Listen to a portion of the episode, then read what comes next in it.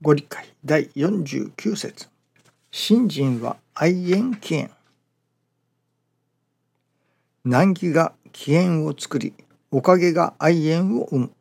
袖すり合うも多少の縁という中に親と呼ばれ子と呼ぶほどの深い縁はなけれどもその深い縁を袖にする親不幸子不幸のものがある。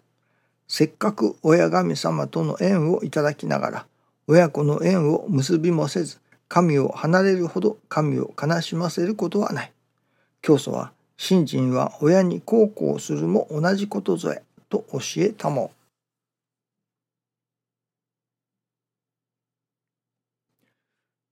神様との縁ができる。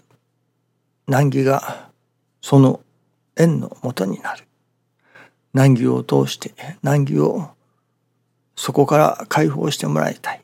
取り除いてもらいたい。あるいは軽くしてもらいたい。と神様に願う。もし私どもが全てのことが自分の思い通りになり何の煩わしいものも何もない。順調にいっている。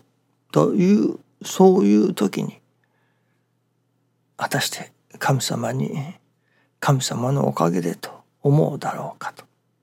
まず思いませんね。まあ信心をしてからのことであれば別ですけれども信心をまだしていない。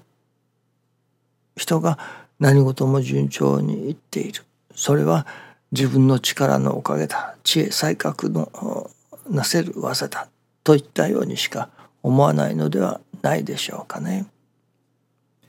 自分の知恵才覚力に余ることができてきた時に自分の力ではどうしようもないとなった時に初めて神にすがる神様にお願いをするということになるのでしょうね。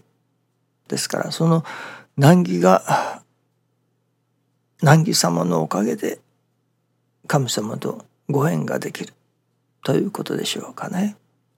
そしてそのご縁ができてそこでもし神様のおかげをいわゆるなるほど神様からおかげをいただいた神様から助けていただいたというものを感じることがないいわゆるご利益がいただけないならばああこの神様はあるのかないのかわからない。むしろ神も仏もあるものかと。願っても仕方がないことだと。神様なんかいないと。もうそれで信心をする気にはならないでしょうね。やはり教祖様も願う氏子におかげを授けとおっしゃっておられるようにまずはその神様の存在というものをまあ分からせるというのでしょうかね。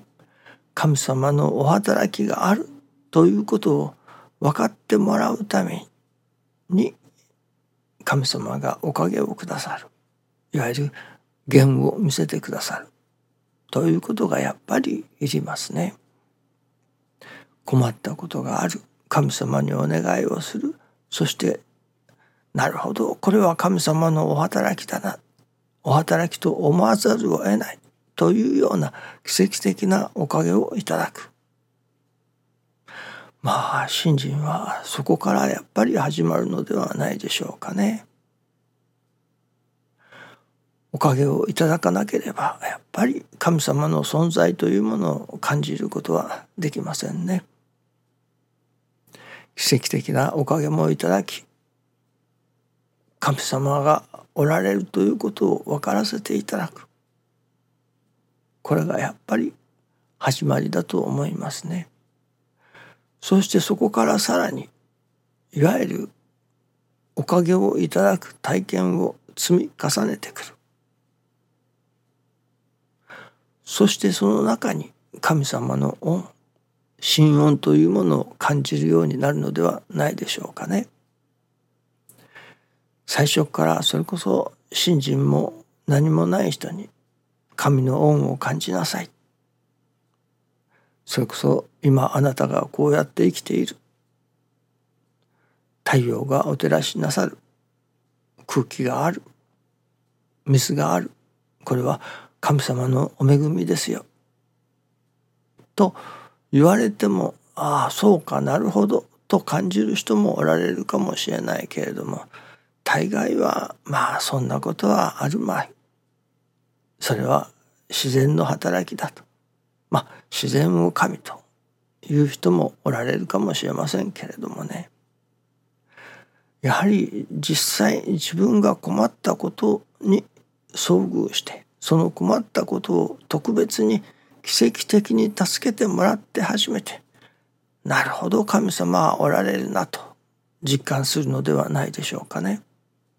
そしてその特別なお働きをいただいておるという実感の積み重ねから初めて神様への恩義というものも感じるそして初めて心音放射の心というのも湧いてくるのではないでしょうかね。ですからやっぱり特別なこれは神様のお働きに違いない神様のなせる技だといったような働きをいただくまたいただき続けることがいりますね。その働きをいただくためにはそれは師匠がそう願いを祈りを込めておられるわけですからその祈りをいただくためにはその祈りの産物というのでしょうかね。であるところの成り行きを大切にさせていただく。その成り行きを大切にさせていただくところに特別の神様の働きがあるということを実感させていただくこともできる。まあそこからですね。そして師匠が師匠の信心が一変されたところ。それはただ神様のご親切をいただくというばかりではない。神様からおかげをいただいて神様のおかげをいただいてありがたい。結構毛だらけだ。というところからは信心が堂々巡りになりますね。師匠の信心が一変されたのはこれは私にも神様の願いがかけられておるに違いない。と実感されたところからですね。私にも神様の願いがかけられておるに違いない。ならばその神様の願いが成就するため。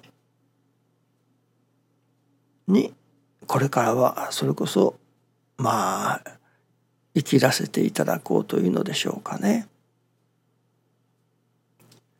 生活させていただこうというのでしょうかね。いわばそこから初めて神様のための信心というのか神様への心音放射の信心へとも入っていくことができるわけですね。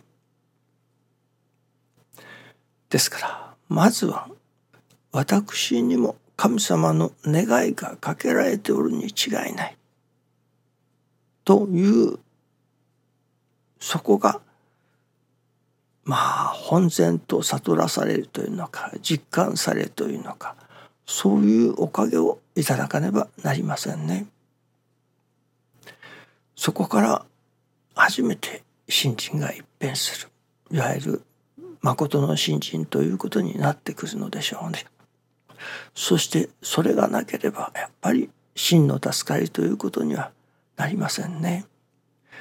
単に自分の願いが成就することを願うだけの信心では誠の助かりにはならない。なぜならば自分の思い通りにいかないことがまた次から次に出てくるからその自分の思い通りにいかないが出てきた時にそれこそが神様の願いが成就していっている時だということがわからないからですね。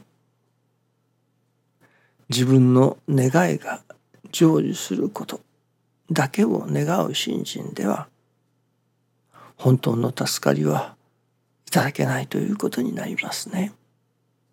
どうでも神様の願いに沿わせていただこう神様の願いが成就するためのお役に立たせていただこうという信心に入っていかねばなりませんけれどもそのためにはまずは私にも神様の願いがかけられておるに違いないという実感がいただけれる実感をいただけれるおかげをまずいただかねばなりませんね。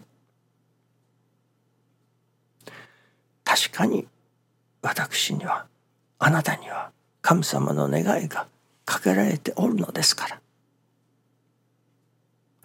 どうぞよろしくお願いいたします。